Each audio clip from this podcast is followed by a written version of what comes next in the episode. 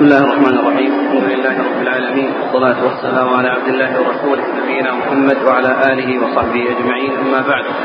قال الإمام الحافظ أبو عيسى الترمذي رحمه الله تعالى قال في جامعه في كتاب تفسير القرآن من تفسير سورة الكهف قال حدثنا جعفر بن محمد بن فضيل الجزري وغير واحد قالوا حدثنا صفوان بن صالح قال حدثنا الوليد بن مسلم عن يزيد بن عن يزيد بن يوسف الصنعاني عن مكحول عن أم الدرداء عن أبي الدرداء رضي الله عنه عن النبي صلى الله عليه وعلى آله وسلم في قوله وكان تحته كنز لهما قال ذهب وفضة قال حدثنا الحسن بن علي قال حدثنا صفوان بن صالح قال حدثنا الوليد عن يزيد بن يوسف الصنعاني عن يزيد بن يزيد بن جابر عن مكحول بهذا الإسناد نحوه.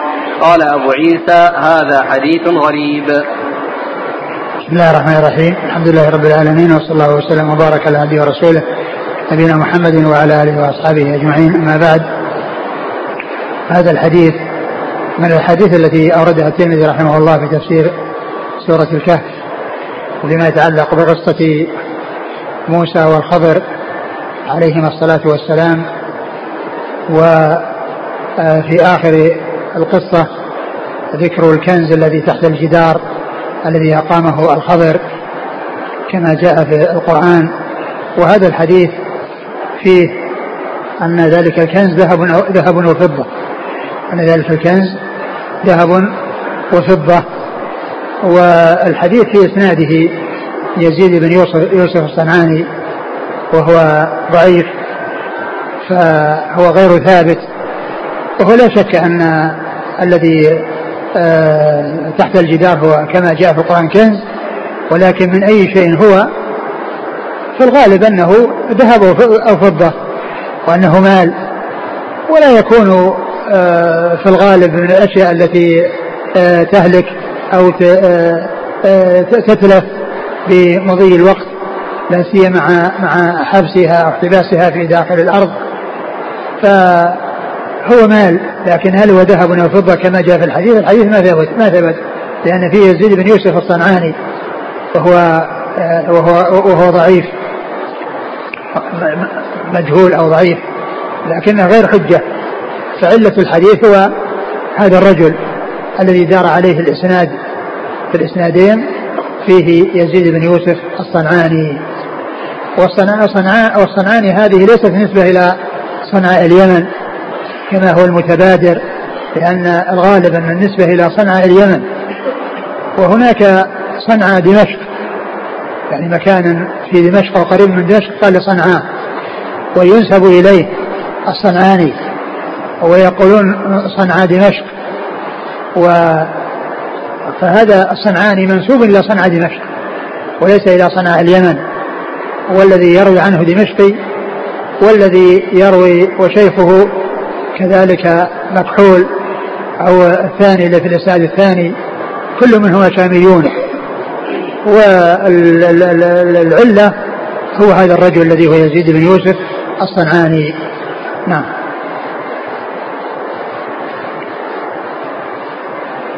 قال حدثنا جعفر بن محمد بن فضيل الجزري. هو؟ صدوق وله الترمذي. نعم. وغير واحد عن صفوان بن صالح. صفوان صفوان بن صالح صدوق. ثقة.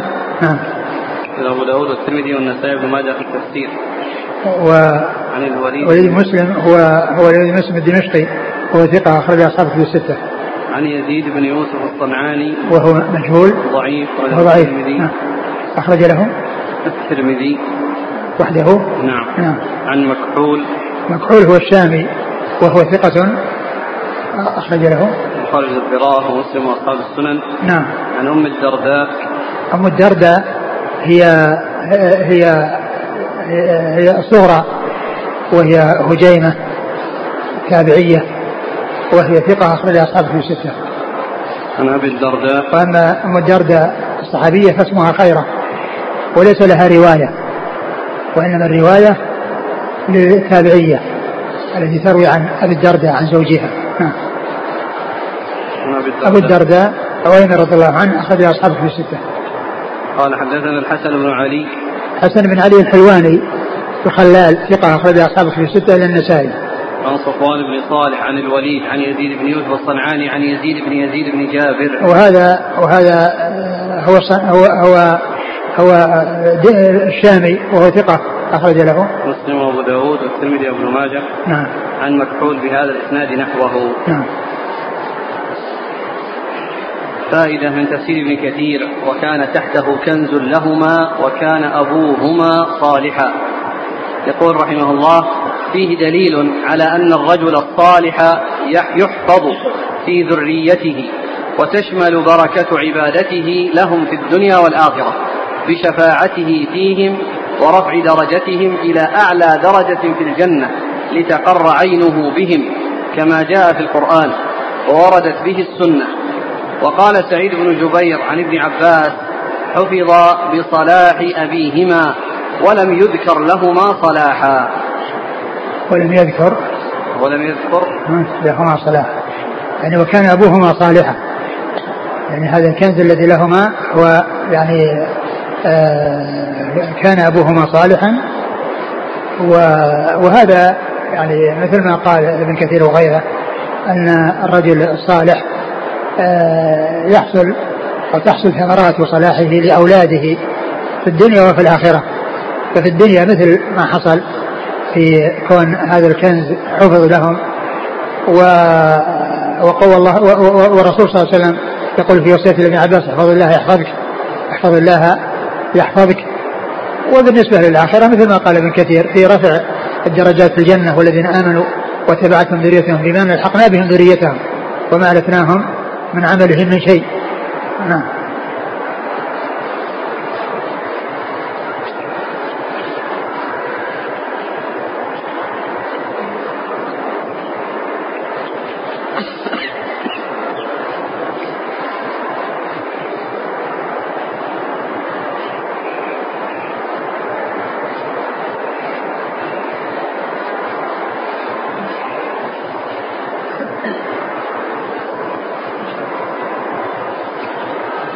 قال حدثنا محمد بن بشار وغير واحد واللفظ لابن بشار. قالوا حدثنا هشام بن عبد الملك. قال حدثنا أبو عوانة عن قتادة عن أبي رافع عن حديث أبي هريرة رضي الله عنه عن النبي صلى الله عليه وعلى آله وسلم في السد. قال يحفرونه كل يوم حتى إذا كادوا يخرقونه. قال الذي عليهم فستخرقونه غدا. فيعيده الله كأشد ما كان حتى إذا بلغ مدتهم وأراد الله أن يبعثهم وأراد الله أن يبعثهم على الناس قال قال للذي أو قال الذي عليهم ارجعوا فستخرقونه غدا إن شاء الله واستثنى قال فيرجعون فيجدونه كهيئته كهيئته حين تركوه فيخرقونه فيخرجون على الناس فيستقون المياه ويفر الناس منهم فيرمون بسهامهم في السماء فترجع مخضبة. مخضبة بالدماء فيقولون قهرنا من في الأرض وعلونا من في السماء قسرا وعلوا فيبعث الله عليهم نغفا في أقفائهم فيهلكون فوالذي نفس محمد بيده إن دواب الأرض تثمن وتبطر وتشكر وتشكر شكرا من لحومهم قال أبو عيسى هذا حديث حسن غريب إنما نعرفه من, من هذا الوجه مثل هذا. ثم أورد أبو عيسى هذا الحديث الذي يتعلق بسد يأجوج ومأجوج الذي ذكره الله عز وجل في القرآن في قصة يأجوج ومأجوج في سورة الكهف والذي بناه ذو القرنين وقال الله عز وجل فيه فما استطاعوا أن يظهروه وما استطاعوا له نقبا فما استطاعوا أن يظهروه. يعني يصعدوا عليه. ويصل إلى ظهره وما استطاعوا له نقبا خرقا وثقبا بحيث يخرقوه. وجاء في هذا الحديث أنهم كانوا يعملون على خرقه ونقبه وثقبه وأنهم يعملون حتى إذا لم يبقى إلا القليل يقول كبيرهم ومرجعهم ارجعوا تنتهو تنتهون منه غدا فيأتون إليه من الغد وقد عاد كأشد ما كان عاده الله عز وجل أشد ما كان ثم إنه يحصل في آخر الأمر أنهم يحفرونه ويخرقون حتى إذا بقي منه ما بقي قال كالعادة ارجعوا فتخرقونه غدا إن شاء الله فيستثني ثم يأتون ويجدونه على حاله. وهذا في الوقت الذي يشاء الله أن يخرجوا على الناس وأن يبعثهم على الناس. فيخرجون ويحصل منهم أنهم يشربوا المياه ويفر الناس منهم. و وكان ذلك في زمن عيسى عليه الصلاة والسلام بعد خروجه وخروج وخروج الدجال وقتله الدجال.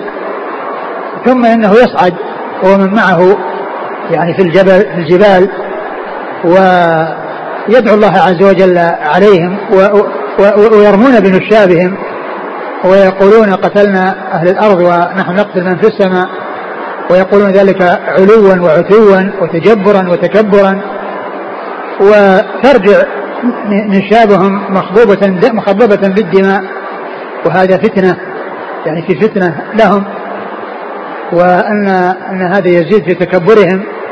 ثم إن عيسى يدعو عليهم ويرسل الله نغفا وهو دود يكون في رقابهم فيهلكون مرة واحدة كموت نفس واحدة فتنتن الأرض منهم فينزل الله الماء الذي آه، آه، ينزل الله يبعث الله طيرا كبارا تحملهم وتلقيهم في أماكن بعيدة ويرسل الله ماء فينظف الأرض منهم ثم ينزل عيسى عليه الصلاة والسلام ومن معه.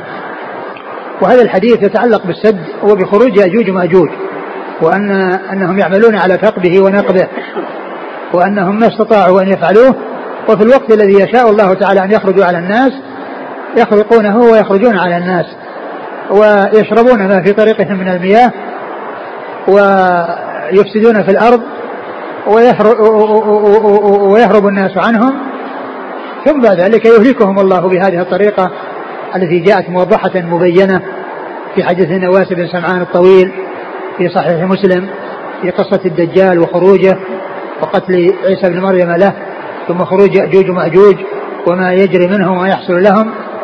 ثم تكون النهاية هذا الذي ذكره المصنف وشاهده في صحيح مسلم من حديث النواس بن سمعان حيث يرسل الله نغفا وهدود يكون في رقابهم كما جاء في بعض في الحديث في صحيح مسلم فيهلكهم الله عز وجل كهلاك نفس واحدة يعني أنهم يموتون جميعا دفعة واحدة وفي وقت واحد فتمتن الأرض منهم وتأتي طيور كبيرة تنقلهم وترميهم في مكان بعيد ثم أيضا يرسل الله المطر الذي ينظف الأرض آه، منهم.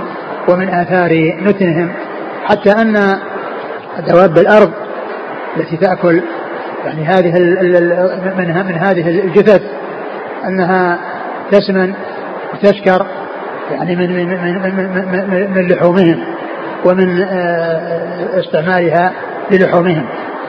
أقرأ الحديث.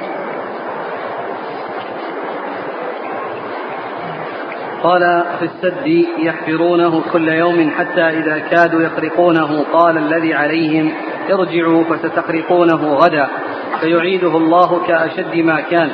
حتى إذا بلغ مدتهم وأراد الله أن يبعثهم على الناس قال الذي عليهم ارجعوا فستخرقونه غدا إن شاء الله واستثنى. قال فيرجعون فيجدونه كهيئته حين تركوه فيخرقونه. فيخرجون على الناس فيستقون المياه ويفر الناس منهم فيرمون بسهامهم في السماء فترجع مخضبة بالدماء أو مخضبة بالدماء فيقولون قهرنا من في الأرض وعلونا من في السماء قسرا وعلوا فيبعث الله عليهم نغفا في أقفائهم فيهلكون والذي نفس محمد بيده إن دواب الأرض تسمن وتبطر وتشكر شكرا من لحومهم.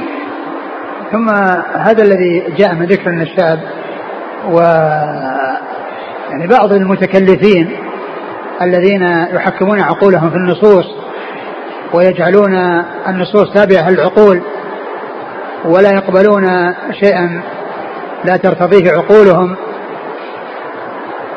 يتكلفون في حديث الدجال وما يعني آه، وما جرى لأجوج ومأجوج مما جاء في السنة وجاء في حديث الرسول صلى الله عليه وسلم إنهم ينكرونه.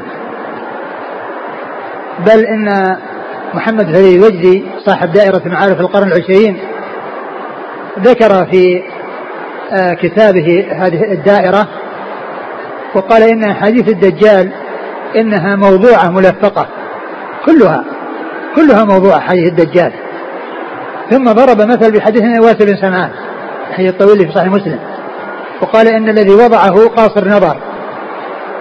ما ما علم بأن سيأتي وقت يوجد فيه طائرات ويوجد فيه آه، قنابل ويوجد فيه آه، متفجرات وأن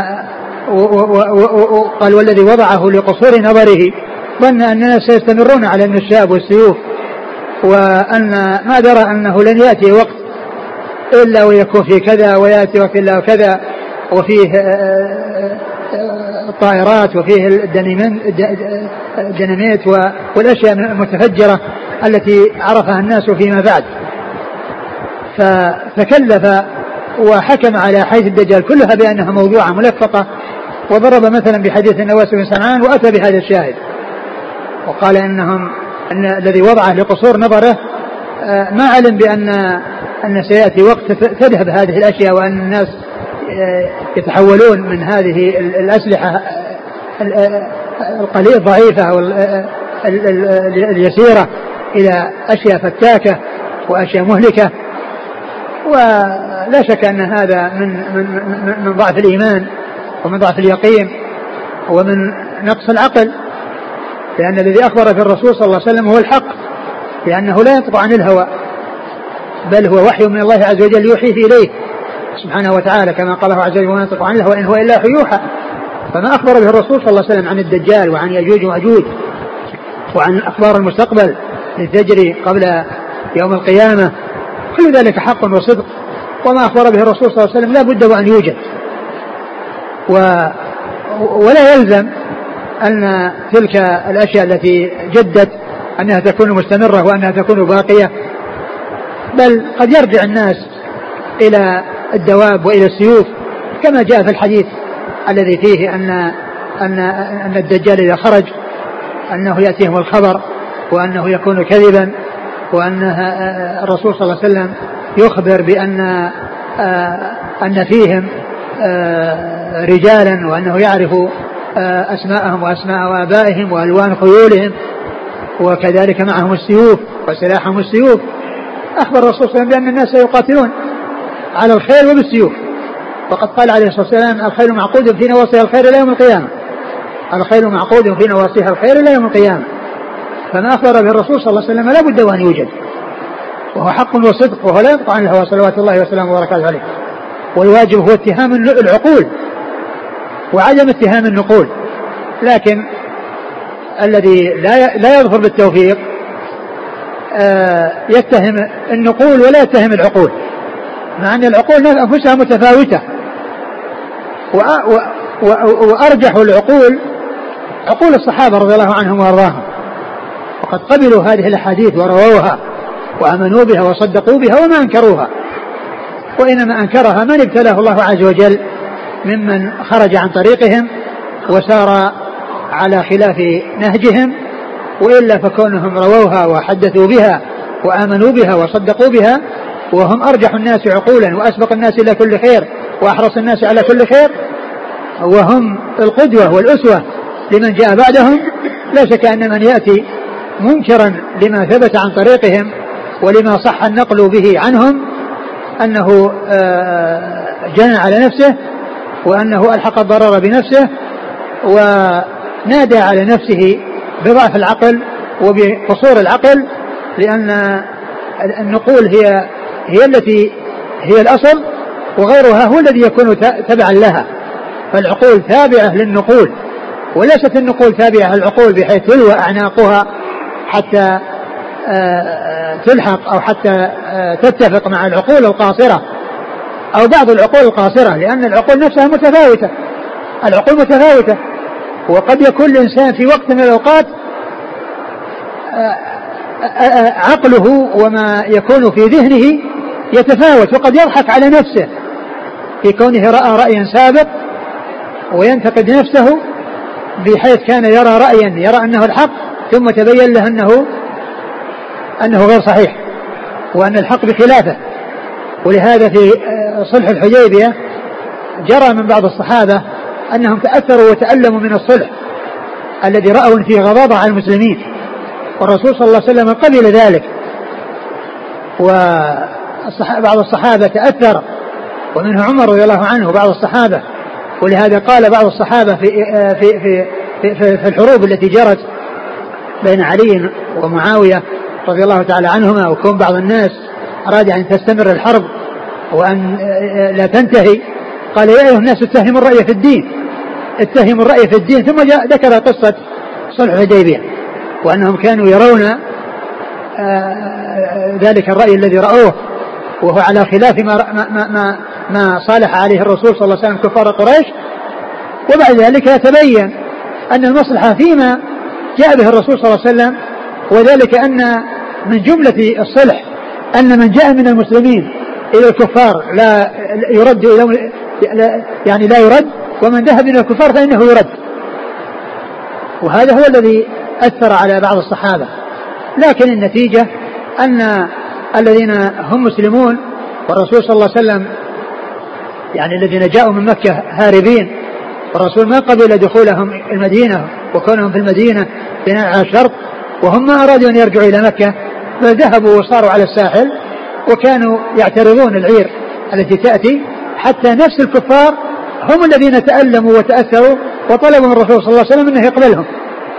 فصارت النتيجة أن هذا الذي آه، كان يراه بعض المسلمين أن فيه غضاضة وفيه آه، آه، نقص على المسلمين والرسول صلى الله عليه وسلم وافق عليه وصارت الخيرة به.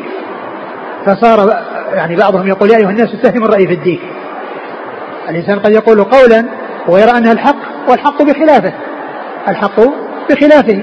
فهذا المسكين الذي تكلف وقال إن حديث الدجال كلها موضوعة ملفقة وأن حديث النواس بن صنعان الذي وضعه هذا قاصر نظر. هذا كله من الخذلان نعم.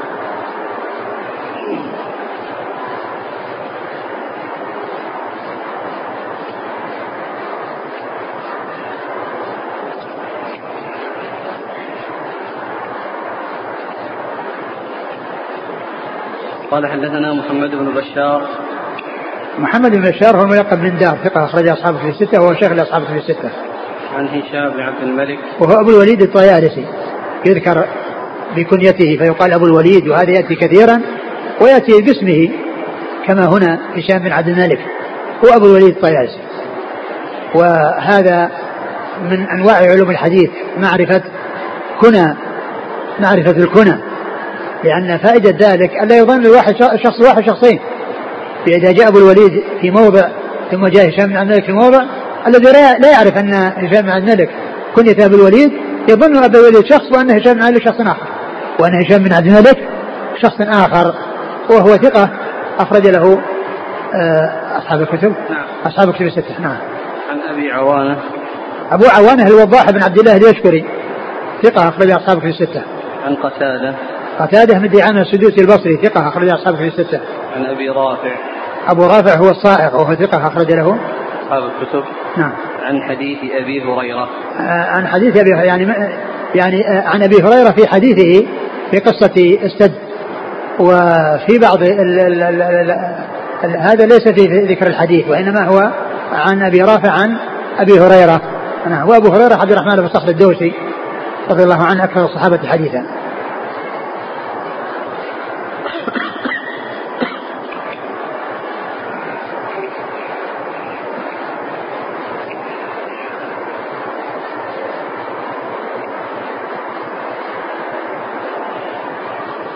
يقول كيف الجمع بين هذا الحديث وما مر من حديث فتح اليوم من ردم يأجوج ومأجوج وحلق بين أصابعه؟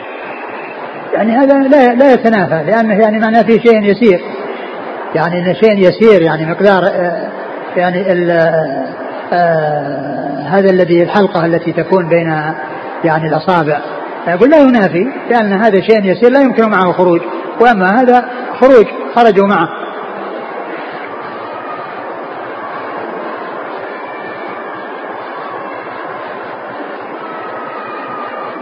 جاءت عدد عدد من الأسئلة في السد عن وجوده وهل هو سد الصين وهل هم من أهل الصين وقول بعض الناس بعض العلماء يعني يقول أن المقصود بيأجوج ومأجوج هم يعني آه، تلك الأمم الكافرة من الصين والروس وغيرهم وبعض أهل العلم يقول أن, أن, أن, أن أنه ليس أنهم ليسوا هم وإنما هم يعني خلق وراء السد وإذا شاء الله عز وجل أن ينتهي السد فإنهم يخرجون على الناس.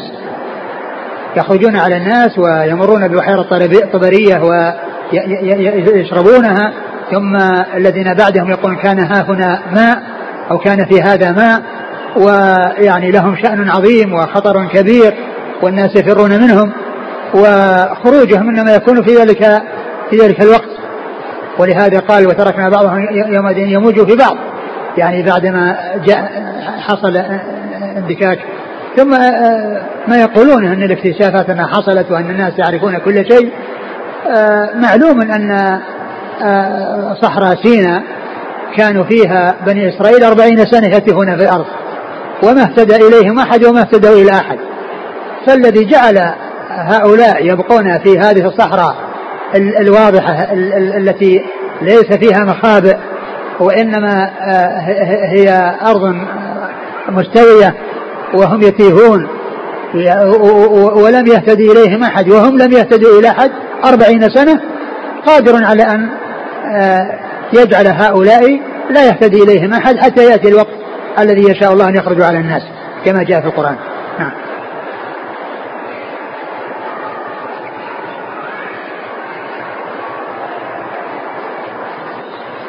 قال حدثنا محمد بن بشار وغير واحد قالوا حدثنا محمد بن بكر البرساني عن عبد الحميد بن جعفر قال أخبرني أبي عن ابن ميناء عن أبي سعد بن أبي فضالة الأنصاري رضي الله عنه وكان من الصحابة. قال سمعت رسول الله صلى الله عليه وآله وسلم يقول إذا جمع الله الناس يوم القيامة ليوم لا ريب فيه نادى مناد من كان أشرك في عمل عمله لله أحدا فليطلب ثوابه من عند غير الله فإن الله أغنى الشركاء عن الشرك. قال أبو عيسى هذا حديث حسن غريب لا نعرفه إلا من حديث محمد بن بكر. ثم روي أبو عيسى هذا الحديث في قول الله عز وجل فمن كان يرجو لقاء ربه فليعمل عملا صالحا ولا يشرك بعبادة ربه أحدا. ذكره عند يعني هذه الآية في آخر سورة الكهف وأن الله عز وجل إذا جاء يوم القيامة أنه ينادي منادي من عمل عملا أشرك فيه غير الله معه فليطلب ثوابه وجزاءه من ذلك الذي أشركه مع الله. فإن الله تعالى أغنى الشركاء عن الشرك. وهذا يدل على أن العمل لابد في قبوله أن يكون خالصا لله لا أن يكون لغيره فيه آه، وفي فيه له يكون فيه إشراك لغيره بل يجب أن يكون خالصا لله لأن العمل المقبول عند الله هو يتوفر فيه أمران أحدهما شهادة أحدهما الإخلاص وهو مقتضى شهادة شهادة أن لا إله إلا الله لأن مقتضى شهادة أن لا إله إلا الله لا يعبد إلا الله وأن تكون العبادة خالصة لوجهه وأن لا يشرك معه أحد في العبادة وأن لا يشرك معه أحد في العبادة. والأمر الثاني المتابعة للرسول عليه الصلاة والسلام وأن يكون على وفق ما جاء به الرسول عليه الصلاة والسلام. فلا يكون من من البدع والمحدثات التي ما أنزل الله بها من سلطان. فإن العمل ولو كان خالصا لله إلا أنه إذا كان مبنيا على بدعة ولم يكن مبنيا على سنة فإنه مردود على صاحبه. لقوله صلى الله عليه وسلم من أحدث في أمرنا ما ليس منه رد. وهذا لفظ متفق عليه وفي لفظ لمسلم من عمل عملا ليس عليه أمر فهو رد. فشرط قبول العمل عند الله أن يكون لله خالصا وهو مقتضى شهادة لا إله إلا الله وأن يكون لسنة نبيه محمد صلى الله عليه وسلم مطابقا وموافقا وهذا مقتضى شهادة أن محمد رسول الله. لأن مقتضى شهادة لا إله إلا الله الإخلاص ومقتضى شهادة الرسول أن محمد رسول الله المتابعة المتابعة للرسول عليه الصلاة والسلام وأن يتبع ويسار على نهجه. وتصدق أخباره وتمتثل أوامره وتجتنب نواهيه وأن لا يعبد الله إلا طبقا لما شرع وبما جاء به من عند الله سبحانه وتعالى. فهذا الحديث يدل على أن من عمل عملا وأشرك فيه مع الله غيره فإنه مردود عليه وأنه لا ينفع صاحبه عند الله لأن الله تعالى لا يقبل من العمل إلا ما كان له سبحانه وتعالى خالصا ولم يشرك معه غيره فيه. والحديث في إسناده زياد بن مينا وفيه ضعف ولكن الحديث له شواهد آه، كثيرة تدل على ما دل عليه وهو أن الذي يشرك مع الله غيره أن عمله لا ينفعه وأن وأن الله عز وجل هو أغنى الشركاء عن الشرك وأن من عمل مع عمل أشرك فيه مع غيره فإنه الله تعالى يتركه وشركه. وقد جاءت أحاديث تدل على ما دل عليه هذا الحديث فهو إن كان في إسناده مقال إلا أن له شواهد تدل على صحته وثبوته. نعم. قال حدثنا محمد بن بشار عن محمد بن بكر البرساني هو؟ صدوق قد يخطئ. نعم. قال أصحاب الكتب. عن عبد الحميد بن جعفر. وهو؟ صدوق ربما وهم. نعم. قال البخاري تعليقا ومسلم وأصحاب السنن. نعم. عن ابيه وهو؟ ثقة أخرج البخاري في المفرد ومسلم وأصحاب السنن. نعم. عن ابن مينا. عن ابن مينا وهو زياد بن مينا. وهو؟ مقبول أخرجه الترمذي وابن نعم. ماجه. نعم. عن أبي سعد بن أبي فضالة الأنصاري وكان من الصحابة. وهو صحابي أخرج له؟ الترمذي وابن ماجه. نعم.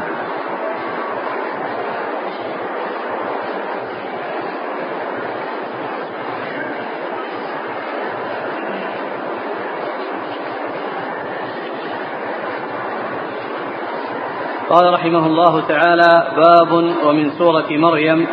قال حدثنا أبو سعيد الأشج ومحمد بن المثنى. قال حدثنا ابن إدريس عن أبيه عن سماك بن حرب عن علقمة بن وائل عن المغيرة بن شعبة رضي الله عنه أنه قال بعثني رسول الله صلى الله عليه وعلى آله وسلم إلى نجران فقالوا لي ألستم تقرؤون يا أخت هارون؟ وقد كان بين عيسى وموسى ما كان. فلم أدر ما أجيبهم. فرجعت إلى رسول الله صلى الله عليه وعلى آله وسلم فأخبرته فقال ألا أخبرتهم أنهم كانوا يسمون بأنبيائهم والصالحين قبلهم؟ قال أبو عيسى هذا حديث صحيح غريب لا نعرفه إلا من حديث ابن إدريس. ثم رد أبو عيسى الأحاديث المتعلقة بتفسير سورة آه، مريم وذكر هذا الحديث. الذي فيه الذي عن المغيرة بن شعبة رضي الله عنه. قد بعثه النبي صلى الله عليه وسلم إلى نجران. وأن أن نجران قال إنكم تقرؤون في كتابكم يا أخت هارون. وقد كان بين هارون اللي هو أخو, أخو موسى وبين عيسى قرون. فكيف يقال يا أخت هارون؟ وهذا هذا مثل هذا السؤال يعني هذا يجعل أو يبين أن ما جاء في حديث بعث الرسول صلى الله عليه وسلم معاذ إلى اليمن وقوله إنك تأتي قوم أهل كتاب أهل كتاب يعني معناه أن يكون عندهم علم وأنه يستعد لمن كان عنده علم حتى يكون الجواب حاضرا عند من يبعث إليهم لأن هذا من جملة الأسئلة التي سألها يعني آه، أهل نجران؟ و وكان هناك نصارى فقال لستم تقرؤون؟ وهذا فيه اعتراض وبيان أن, أن أنكم تقول اختارون مع أن هارون في زمن متقدم ومريم في زمن متأخر. وهارون هو ابن عمران ومريم بنت عمران. فقال يا أخت هارون يعني معناها أن إذا كانت أخت هارون بن عمران هارون عمران قديم. هو هو أخو موسى. وبين موسى وعيسى يعني مسافة طويلة. فقال لم أدري ما أقول. ما عنده جواب. فلما جاء وأخبر النبي صلى الله عليه وسلم أخبره بأنهم كان بأن هارون الذي جاء في سورة مريم غير هارون الذي هو أخو موسى وأنهم كانوا يسمون على أنبيائهم والصالحين منهم. يعني فهذا اسم اسم لشخص سمي على ذلك النبي. سمي وهذا هو الصحيح في معنى هذه الآية وأن هارون هذا ليس أخا موسى وإنما هو هارون في زمن يعني وسواء أخلها أو قريبا منها لأنه قد يطلق على ال ال ال ال ال الأخ آه، آه، مثل هذا وإن لم يكن أخاه مثل قال يا أخا العرب يا أخا كذا يعني آآ آه، آآ فقد يكون أخا لها وقد يكون ليس بأخ لها لكن المهم أن يكون في زمانها. وأن هذه التسمية إنما هي مما ساروا عليه ومما ألفوه في كونهم يسمون بأسماء أنبيائهم.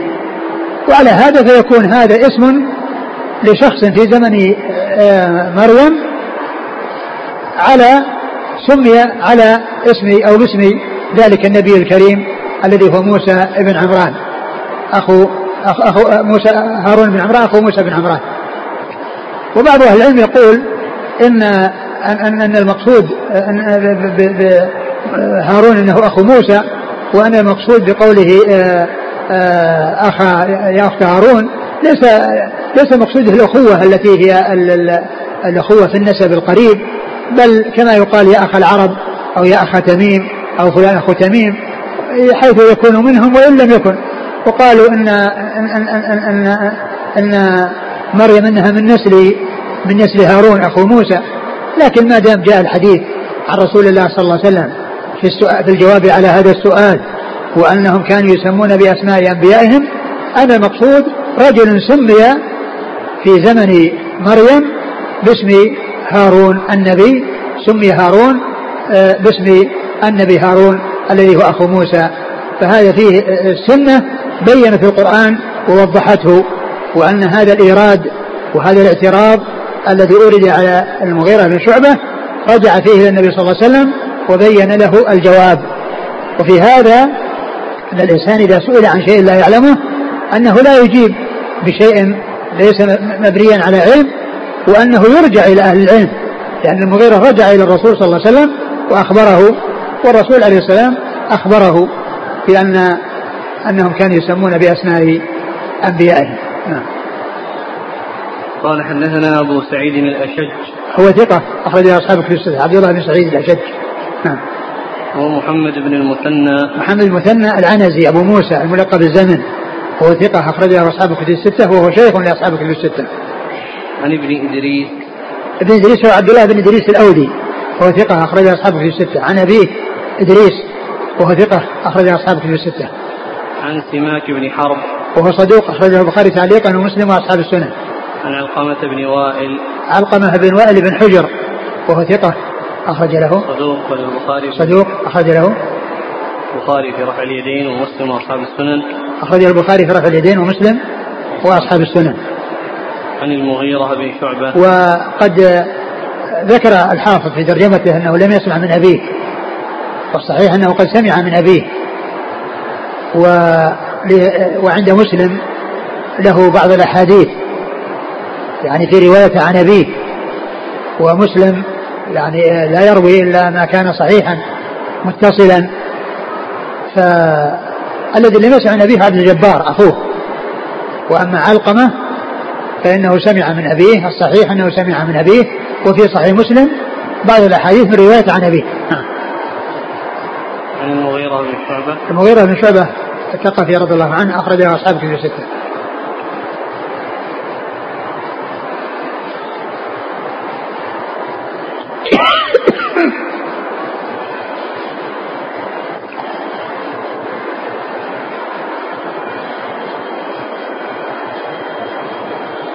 قال حدثنا أحمد بن منيع قال حدثنا النضر بن إسماعيل أبو المغيرة. عن الأعمش عن أبي صالح عن أبي سعيد الخدري رضي الله عنه قال قرأ رسول الله صلى الله عليه وعلى آله وسلم وأنذرهم يوم الحسرة قال يؤتى بالموت كأنه كبش أملح حتى يوقف على السور بين الجنة والنار فيقال يا أهل الجنة فيشرئبون ويقال يا أهل النار فيشرئبون فيقال هل تعرفون هذا؟ فيقولون نعم هذا الموت فيضجع فيذبح. فلولا أن الله قضى لأهل الجنة الحياة فيها والبقاء لماتوا فرحا. ولولا أن الله قضى لأهل النار الحياة فيها والبقاء لماتوا ترحا. قال أبو عيسى هذا حديث حسن صحيح.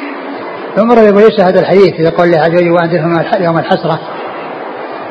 ويوم الحسرة قيل يوم الحسرة لأن لأن لأن كل يحصل له حسرة وندم. فالمنحرف والضال يحصل له التحسر لأنه لم يهتدي ولم يوفق يحصل له التوفيق لسلوك الصراط المستقيم. ومن كان آه، موفقا كونه لم يزدد. يعني يندم لكونه لم يحصل له زيادة حتى تحصل الرفعة عند الله عز وجل. ثم ذكر هذا الحديث الذي فيه ذبح الموت بين الجنة والنار وأن وأن أن أهل الجنة يعني يقال تعرفون هذا فيعرفونه ويقال لأهل النار تعرفون يعرفونه ثم يذبح ويقال يا أهل الجنة خلود لا موت ويا أهل النار خلود لا موت. فيزداد أهل الجنة فرحا على ما هم عليه لأنهم سيستمرون إلى غير نهاية ويزداد أهل النار آه، تحسرا وحسرة آه، لأنهم سيبقون إلى غير نهاية في هذا العذاب. أنهم سيبقون إلى غير نهاية في هذا العذاب. والحديث يعني آه، في إسناده ضعف ولكن له شواهد صحيحة. جاءت في البخاري ومسلم فيما يتعلق بذبح الموت وأما ذكر الذي جاء في آخره الذي ان ان أن هؤلاء لولا أن كتب لهم الحياة لماتوا فرحا وهؤلاء لماتوا آه، حزنا وجزعا آه، جاء من هذا الطريق التي فيها ضعف في أن فيها نصر آه، النضر النضر بن إسماعيل الطريقة الثانية فيها عطية فيها طريق ثاني. ها؟ ذكر طريقا واحدا. طريق واحد نعم. يعني بعده ما في طريق ثاني؟ بعد الحديث حديث آخر. ورفعناه مكانا عليا. لا نعم. آه إذا فيه آه النظر بن إسماعيل هذا فيه كلام. ولكن ال ال يعني آه ذكر الموت وذبح الجنة والنار وأن هؤلاء يشربون هذا جاء في يعني في الصحيحين. وهذه الزيادة التي آه أنهم يموتون فرحا ويموتون ترحا هذه جاءت من هذا الطريق الذي فيه هذا الرجل الذي هو النضر بن إسماعيل. قال حدثنا أحمد بن منيع. ثقة أخرج أصحابه في الستة. عن النضر بن إسماعيل. ليس بالقوي. أخرجه الترمذي والنسائي. نعم. عن الأعمش. سليمان بن مهران الكاهلي ثقة أخرج أصحابه في الستة. عن أبي صالح. وهو ذكوان السمان ثقة أخرج أصحابه في الستة. عن أبي سعيد الخدري. سعد بن مالك بن سنان أحد السبع المكثرين من حديث الرسول صلى الله عليه وسلم.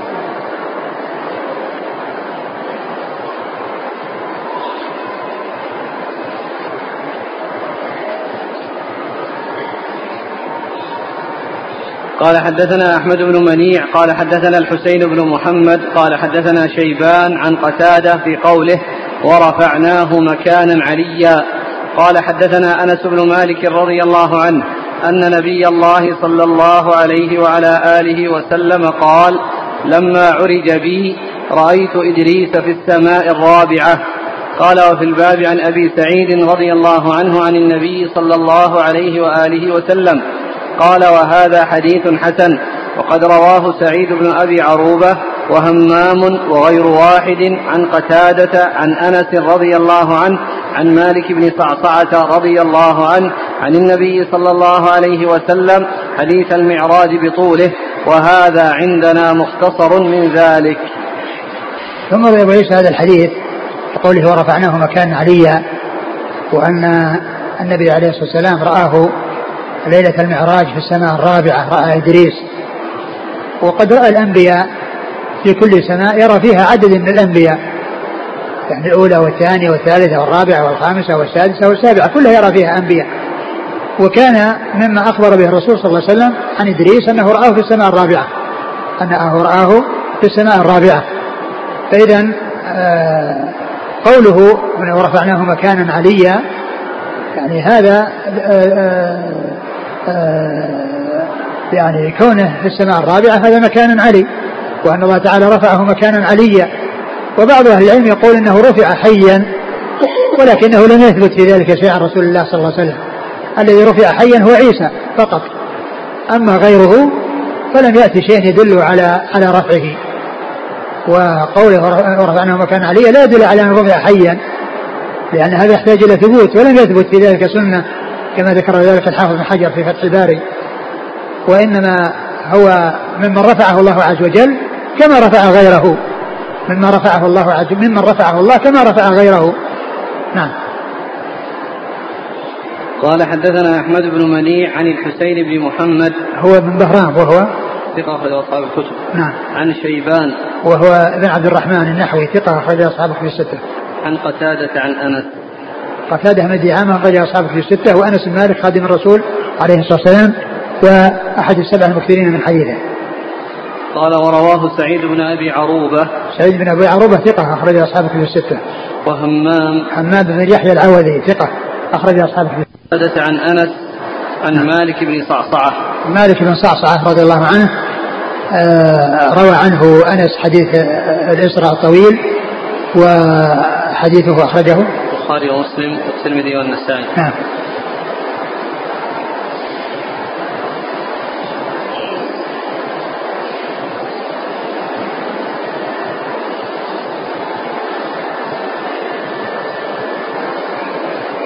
يقول السائل إذا كان الله رفع إدريس كما رفع غيره في السماء الخامسة والسادسة والسابعة فما سبب تخصيصه بهذا المنقبة؟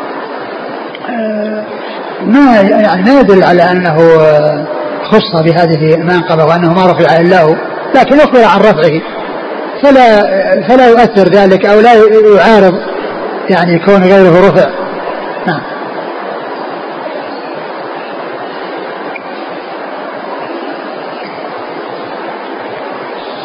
قال حدثنا عبد بن حميد قال حدثنا يعلى بن عبيد قال حدثنا عمرو بن عمر بن ذر عن أبيه عن سعيد بن جبير عن ابن عباس رضي الله عنهما قال قال رسول الله صلى الله عليه وعلى آله وسلم لجبريل ما يمنعك أن تزورنا أكثر مما تزورنا؟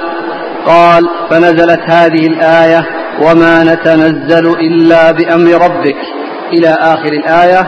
قال هذا حديث حسن غريب. قال حدثنا الحسين بن حريث قال حدثنا وكيع عن عمر بن ذر نحوه.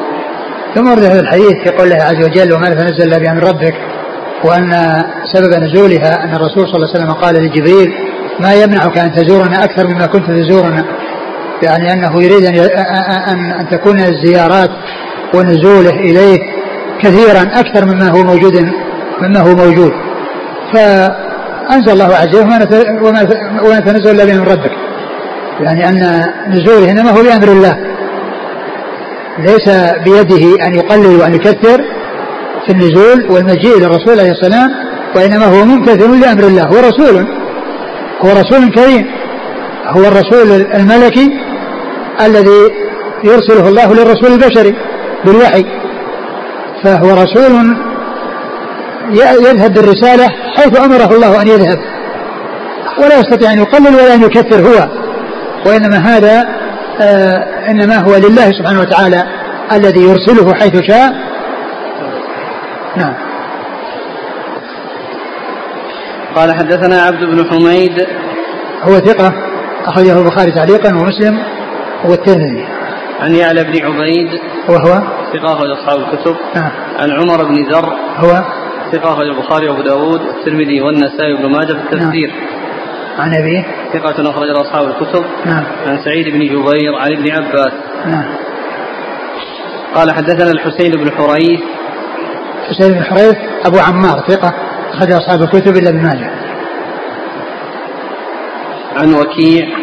وكيع بن الجراح الرؤاسي الكوفي ثقة أخرج أصحاب الكتب الستة.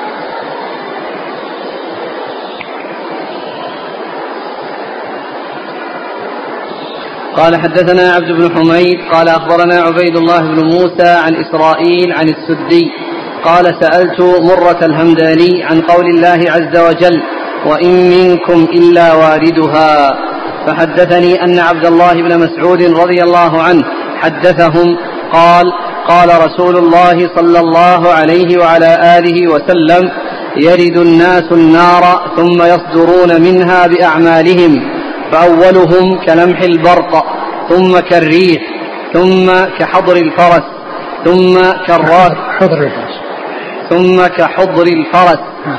ثم كالراكب في رجله في رحله ثم كالراكب في رحله نعم. ثم كشد ثم كشد الرجل نعم. ثم كمشيه قال هذا حديث حسن ورواه شعبة عن السدي فلم يرفعه ثم ورد أبو عيسى هذا الحديث يقول الله عز وجل وإن منكم إلا واردها. وقد فسر الورود بأنه المرور على الصراط كما جاء في هذا الحديث وأن الناس متفاوتون في المرور منهم من يمر كالبرق كخاطف كلمح البرق ومنهم من يمر كحر الفرس يعني جري الفرس وعدوه ومنهم من يمر كالراكب في رحله يعني على بعيره. ومنهم من يكون كشد الرجل يعني جري الرجل وكونه يعدو ويسرع. ومنهم من يكون كمشي الرجل يعني يمشي بدون عدو. فالناس مثل وهذا التفاوت بحسب تفاوت الأعمال. فمنهم من يمر بسرعة خاطفة ومنهم من يكون دون ذلك ومنه دون ذلك وهكذا. ومنهم وهكذا. فالحديث بين كيفية المرور على الصراط وأن والصراط منصوب على متن جهنم. والذي يذهب إلى الجنة الطريق هو عن طريق النار. لا يذهب إلى الجنة إلا عن طريق النار. والجسر منصوب على جهنم على ظهرها وعلى متنها. فمن تجاوزه وصل إلى الجنة. ومن خطفته الكلاليب التي في الصراط فإنه يقع في النار. ومن وقع فيها وهو من أهل, وهو من أهل التوحيد فإنه لا يستمر فيها ولا يخلد فيها بل يعذب فيها على مقدار جرمه ثم يخرج منها ويدخل الجنة. ولا يبقى في النار أبد الآباد إلا الكفار الذين هم أهلها ولا سبيل لهم إلى الخروج منها. فإذا فسر بأنه المرور على الصراط وفسر بأنهم يدخلونها وتكون عليهم بردا وسلاما. وأنهم لا يعني يحصل لهم العذاب فيها. لكن الواضح والذي آه، هو بين هو كما جاء في بعض الأحاديث في هذا الحديث وغيره أنه المرور على الصراط وأن ولوجهم إياها إنما هو مرورهم على ظهرها. لأن من مر على ظهرها يصدق عليه أنه دخلها. لكن منهم من يدخلها يعني يمر عليها كالبرق ومنهم من يمر كسرعة الفرس ومنهم من يمر ك الراكب على البعير ومنهم من يمر كالرجل الذي يجري ويعدو ومنهم من يمر كالرجل الذي يمشي كما جاء مبينا مفصلا في هذا الحديث عن رسول الله صلى الله عليه وسلم. وعلى هذا فالدخول هو المرور على الصراط وإن منكم إلا واردها أي المرور على الصراط. نعم. قال حدثنا عبد بن حميد عن عبيد الله بن موسى. هو ثقة أخرج أصحاب كتب الستة. عن إسرائيل. ثقة أخرج أصحاب كتب الستة. عن السدي. السدي هو إسماعيل بن عبد الرحمن وهو ثقة أخرج له. صدوق يهم أخرج له. صدوق يهم نعم. أخرج له مسلم وأصحاب السنن. نعم. عن مرة الهمداني. وهو مرة الطيب وهو ثقة أخرج له. أصحاب الكتب. نعم. عن عبد الله بن مسعود. رضي الله تعالى عنه وهو وهو الهذلي. صاحب رسول الله عليه السلام أخرج حديثه أصحاب الكتب الستة. ورواه شعبة عن السدي فلم يرفعه. ورواه شعبة عن السدي شعبة بن الحجاج فلم يرفعه ولكن لا تنافي بين الموقوف والمرفوع لأن الموقوف له حكم الرفع لأنه ليس مما للرأي فيه مجال. نعم. يقول حفظك الباري جاء أن ابن الزبير شرب دم النبي صلى الله عليه وسلم فقال له لا تمسك النار إلا إبرار القسم أفلا يدل هذا على أن معنى الورود هو الدخول آه، تحلة القسم جاء يعني آه، في حديث آخر تحلة القسم وقد فسر بأنه يعني ال ال ال يعني يعني الشيء اليسير الذي هو مرور على الصراط يعني المرور على الصراط هو دخول هو دخول وكونه يعني يأتي على يمر عليها فوق متنها يقل ورود ويقل دخول. ما في ما في تنافي بين يعني آه بينه وبين ذكر الورود ذكر المرور على الصراط. وهذا الذي ذكر ما أدري عن صحته. هذا الذي ذكر وكون شرب دم النبي صلى الله عليه وسلم لا أدري عن صحته.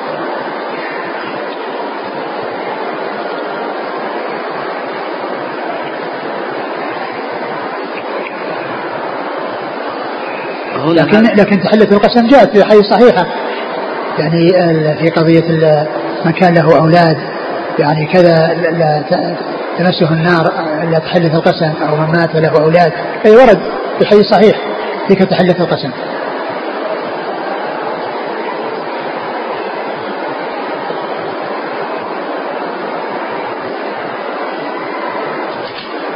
هنا هذا التعليق الذي ذكره الترمذي. لما قال ورواه شعبة عن السدي فلم يرفعه. إيه؟ يعني أراد أنه موقوف على ابن مسعود؟ إيه نعم موقوف على ابن مسعود. يعني من نفس الطريق. قال حدثنا محمد بن بشار قال حدثنا يحيى بن سعيد قال حدثنا شعبة عن السدي عن مرة عن عبد الله بن مسعود رضي الله عنه وإن منكم إلا واردها قال يردون يردونها ثم يصدرون بأعمالهم. قال حدثنا محمد بن بشار قال حدثنا عبد الرحمن بن مهدي عن شعبة عن السدي بمثله. قال عبد الرحمن قلت لشعبة إن إسرائيل حدثني عن السدي عن مرة عن عبد الله عن النبي صلى الله عليه وسلم. قال شعبة وقد سمعته من السدي مرفوعا ولكني عمدا أدعه. ما أدري وجه كون آه، شعبة يعني ترك يعني هذه الرواية المرفوعة. لكن آه، نفس الرواية الموقوفة هي في حكم المرفوع لأن مثل ذلك لا يقال بالرأي.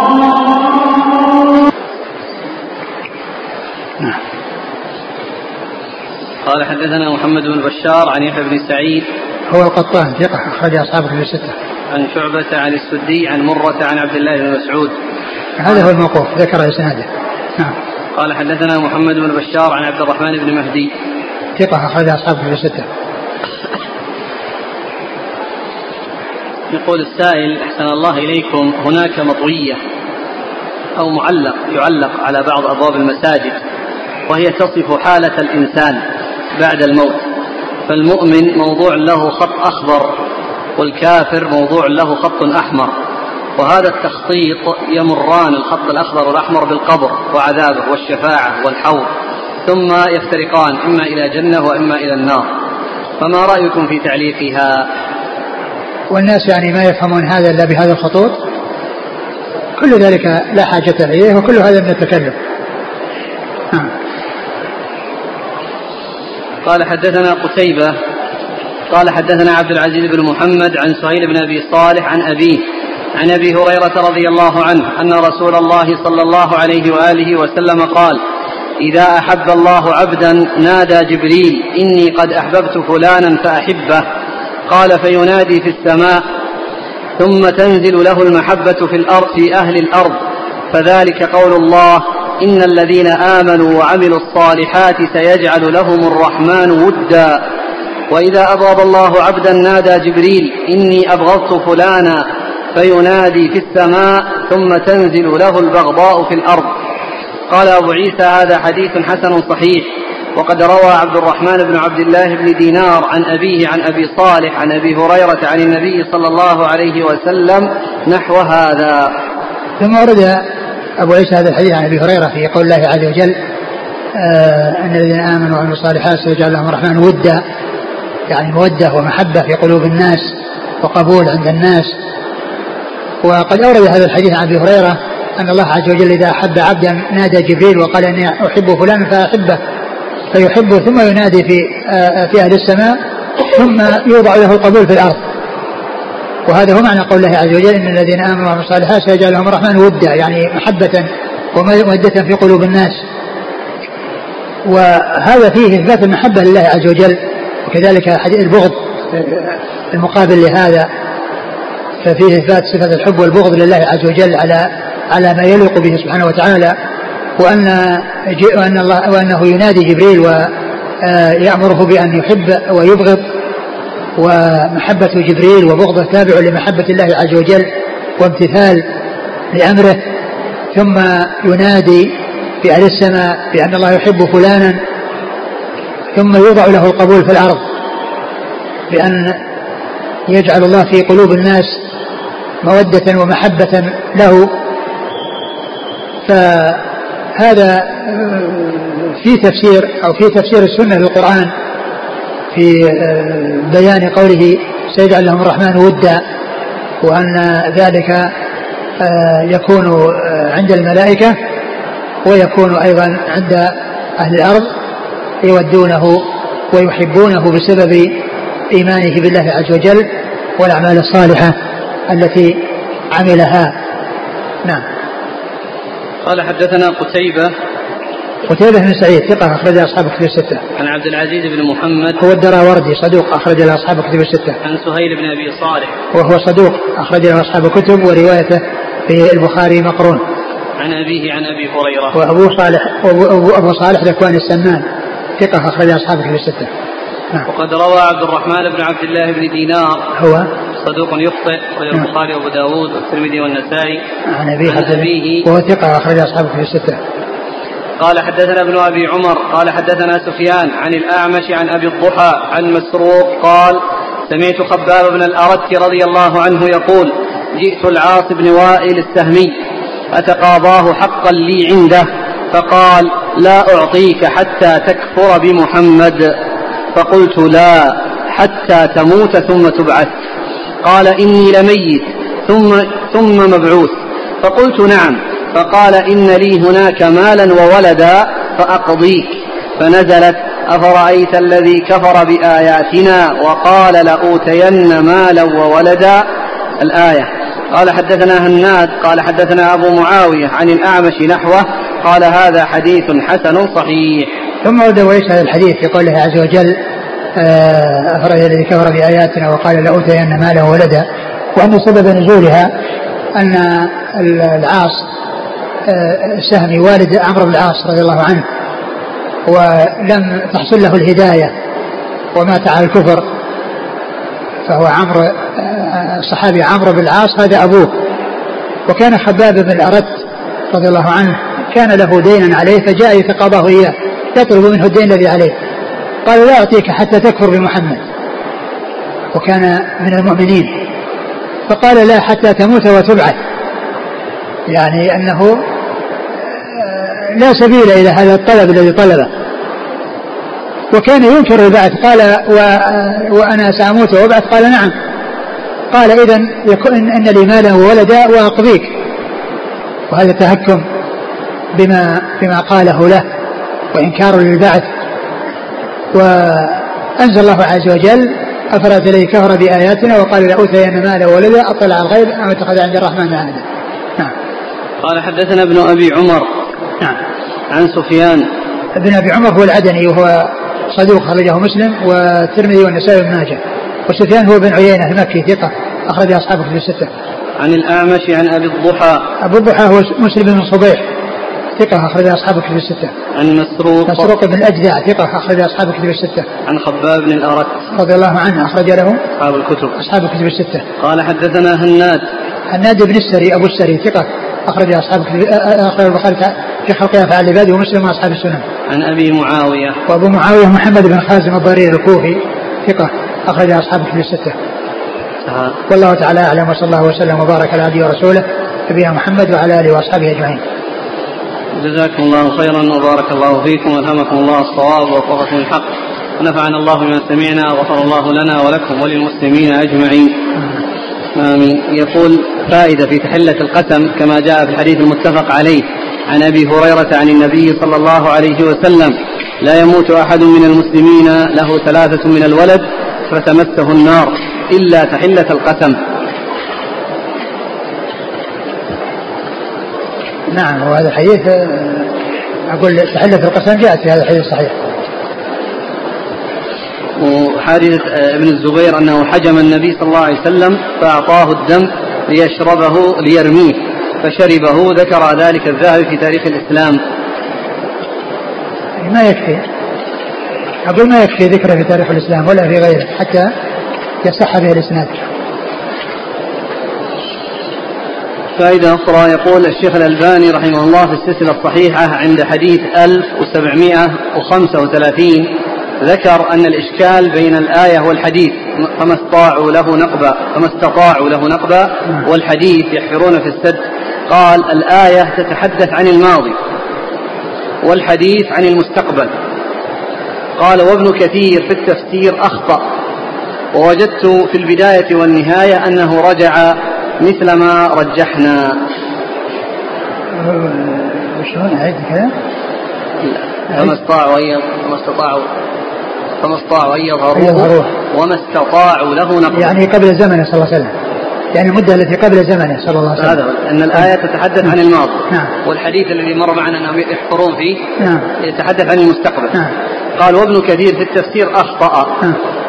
ووجدت في البداية والنهاية أنه رجح مثل ما رجحنا. فعلا لأن قضية النفي أنه كان الماضي ثم أيضا قوله فتح اليوم من ردي مأجوج ومأجوج. كذا في زمنه.